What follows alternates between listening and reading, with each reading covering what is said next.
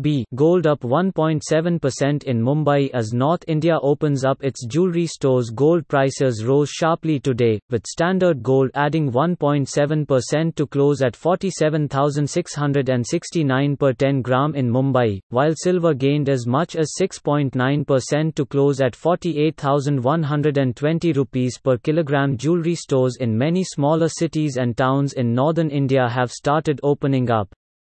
They are keeping the buying rate for 22 carat non-hallmark jewelry at about 36,000 rupees per 10 grams.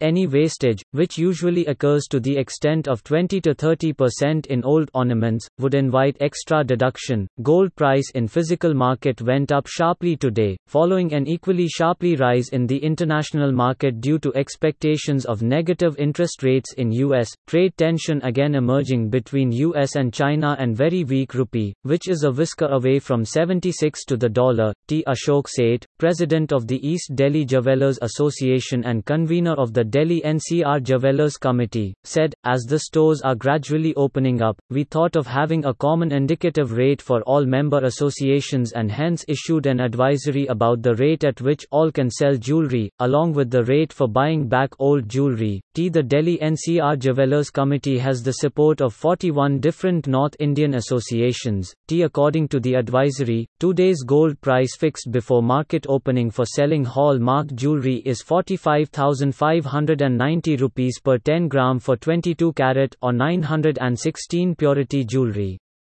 The price OGF gold only rose through the day today. This rate is in line with Indian Bullion and Jewellers Association IBJA's indicative rate for retail sale of similar ornaments by jewellers, at 46,100 rupees per 10 grams.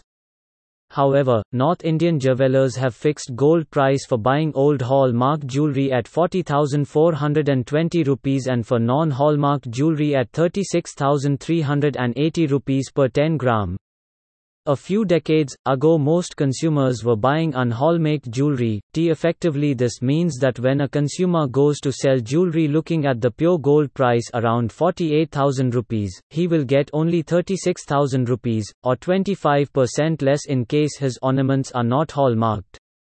This will further suffer deduction of wastage from the weight of the jewelry. T. Seth said that the difference in buying selling rates is a usual phenomenon and when gold price fluctuates or the pressure on selling side is likely to be higher, the difference widens. Currently jewelers prefer to sell hallmarked jewelry only and hence old non-hallmarked ornaments will fetch less. Tea jewelry stores in Chandigarh, Punjab, Karnal, some parts in Delhi, and Noida have started opening up and many others in National Capital Region are awaiting Delhi government guidelines. In most places, jewelry stores have been permitted to remain open between 9 am and 2 pm. This is most unsuitable for luxury items like jewelry. Ashok Seth said wanted 12 pm to 6 pm, settlement of disputes after MSMEs affected by delayed payments file applications for redressal. As of Monday showed 11,014 crore rupees accruing to MSMEs. The industry body also wants all PSUs and government departments across the country must be encouraged or mandated to register themselves on the Trade Receivables Electronic Discounting System (TREDS), the online electronic institutional mechanism for facilitating the financing of trade receivables of MSMEs through multiple financiers platform. Key has also pushed for the immediate clearance of all pending GST refunds as well as all incentives under various central and state schemes that remain due to MSMEs, should be released immediately.